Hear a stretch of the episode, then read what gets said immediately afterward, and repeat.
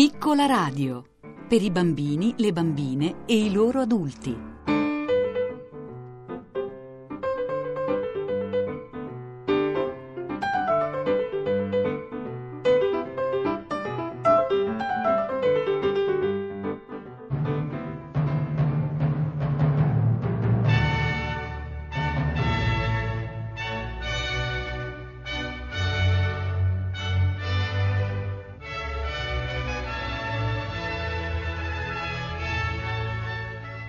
Pagine da Alice nel Paese delle Meraviglie di Lewis Carroll. Edizioni Feltrinelli. Traduzione e lettura di Aldo Busi.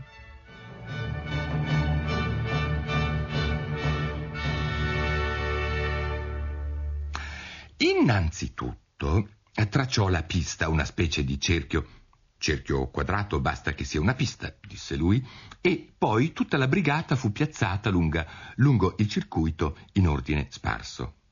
Non ci fu alcun un, due, tre, via! Ma ognuno prese a correre, secondo come gli girava, e ognuno si ritirava a capriccio, così che non era tanto facile stabilire se si era tagliato un traguardo. Tuttavia, dopo che tutti quanti avevano corso una buona mezz'ora ed erano tutti belli asciutti, il dodo tagliò corto. Fine della gara! E tutti gli si radunarono intorno, ansimanti, e gli chiesero: Ma chi ha, ha vinto? A questa domanda il dodo non poteva rispondere senza farsi venire un'emicrania e rimase un tempo incalcolabile con l'indice appoggiato alla fronte, la classica posizione di Shakespeare che si vede nelle illustrazioni, mentre gli altri aspettavano zitti zitti. Finalmente il dodo disse: Hanno vinto tutti e i premi andranno a tutti. Ma i premi, chi ce li dà? si levò un gran coro di voci.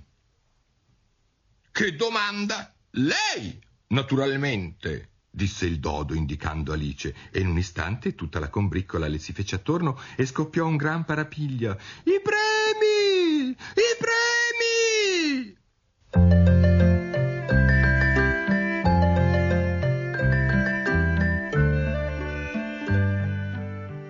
Alice non sapeva proprio che pesci pigliare e disperata si ficcò una mano in tasca e tirò fuori una scatoletta di fruttini. Per fortuna lì l'acqua salata non era entrata e li distribuì in giro. Ce n'era uno per ciascuno, neanche a farlo apposta. Ma anche lei deve ricevere un premio, no? disse il topo. È logico, rispose il dodo con severità. Cos'altro hai lì nella tasca? Continuò girandosi verso Alice. Solo un ditale, disse Alice affranta. Da qui, disse il dodo. Poi le si fecero di nuovo attorno, mentre il dodo, con fare cerimonioso, le porgeva il ditale e scandendo Noi ti preghiamo di accettare questo elegante ditale. E finito questo breve discorso, scrosciò un applauso generale.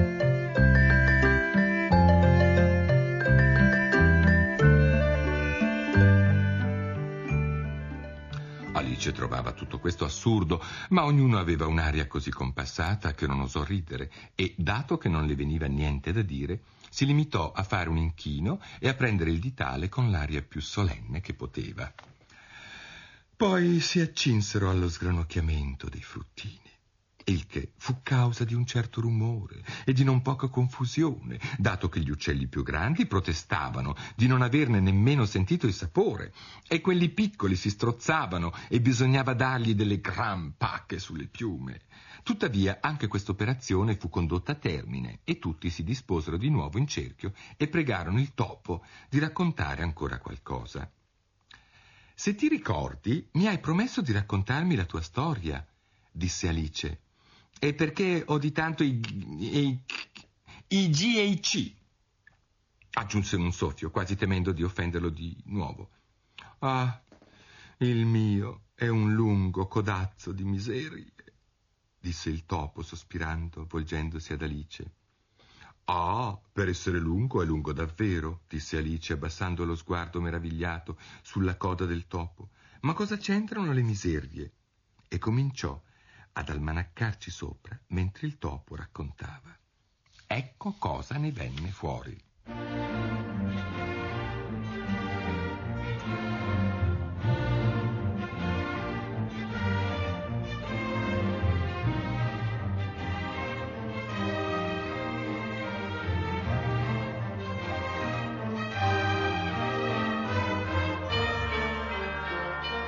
Fino adesso ho letto dal, di seguito dall'incipit e quindi dall'inizio andiamo a precipizio al finale di Alice nel Paese delle Meraviglie.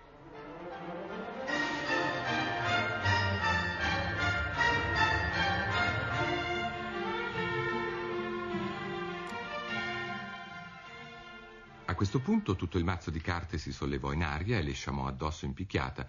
Alice levò un gridolino, un po' per la paura, un po' per la collera, e cercò di schiacciarle agitando le braccia, quand'ecco si ritrovò sdraiata sulla riva del fiume, con la testa sul grembo di sua sorella, che con delicatezza le stava togliendo dal viso le foglie morte cadute dagli alberi. Svegliati, Alice, tesoro, disse la sorella. Perdinci, questo sì che si chiama dormire.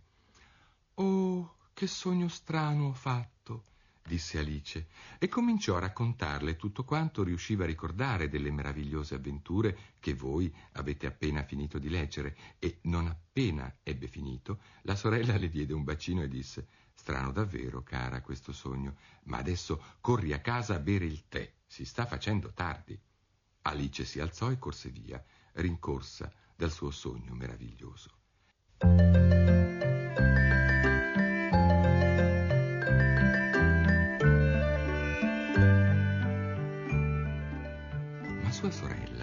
Restò seduta con la testa appoggiata alla mano a guardare il sole al tramonto e a pensare alla piccola Alice e alle sue meravigliose avventure, finché anche lei non cominciò a sognare.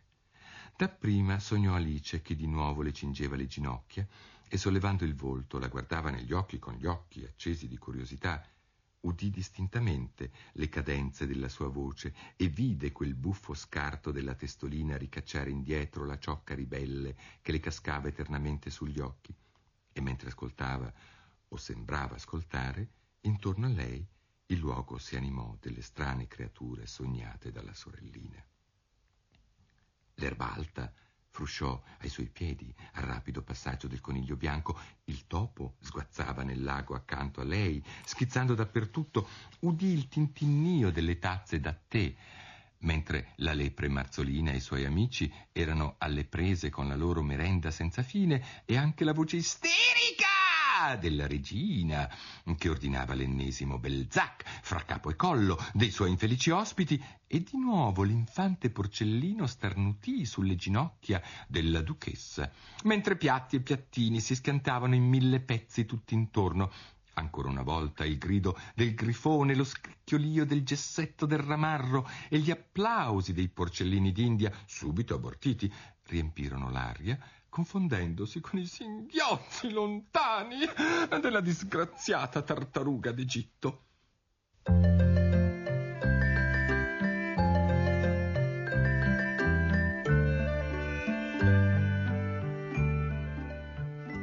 E se ne stava immobile a occhi chiusi cercando di convincersi che anche lei era nel paese delle meraviglie, sebbene sapesse che bastava riaprirli e tutto sarebbe ripiombato nella grigia realtà L'erba avrebbe frusciato per il vento e il lago si sarebbe increspato allo stormire delle canne. Il tintinnio delle tazze si sarebbe trasformato nei campanelli delle pecore e le grida concitate della regina in quelle del pastorello e gli starnuti dell'infante, il grido del grifone e tutti gli altri strani rumori si sarebbero fusi, oh, lo sapeva bene, nell'indistinto gridio della fattoria in piena attività, mentre il muggito lontano delle mandrie avrebbe sostituito i singhiozzi disperati della tartaruga d'Egitto.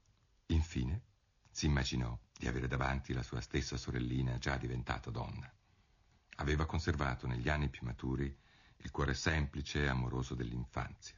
La vide chiamare attorno a sé altri bambini e i loro occhi accendersi di curiosità per tanti racconti straordinari forse per lo stesso sogno del Paese delle Meraviglie di tanto tempo fa, e ancora suoi sarebbero stati i loro piccoli dispiaceri e suo il piacere delle loro piccole gioie.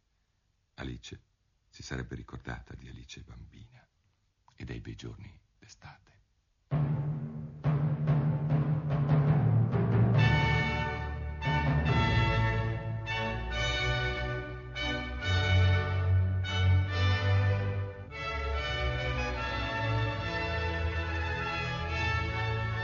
Avete ascoltato Pagine da Alice nel Paese delle Meraviglie di Lewis Carroll. Traduzione e lettura di Aldo Busi.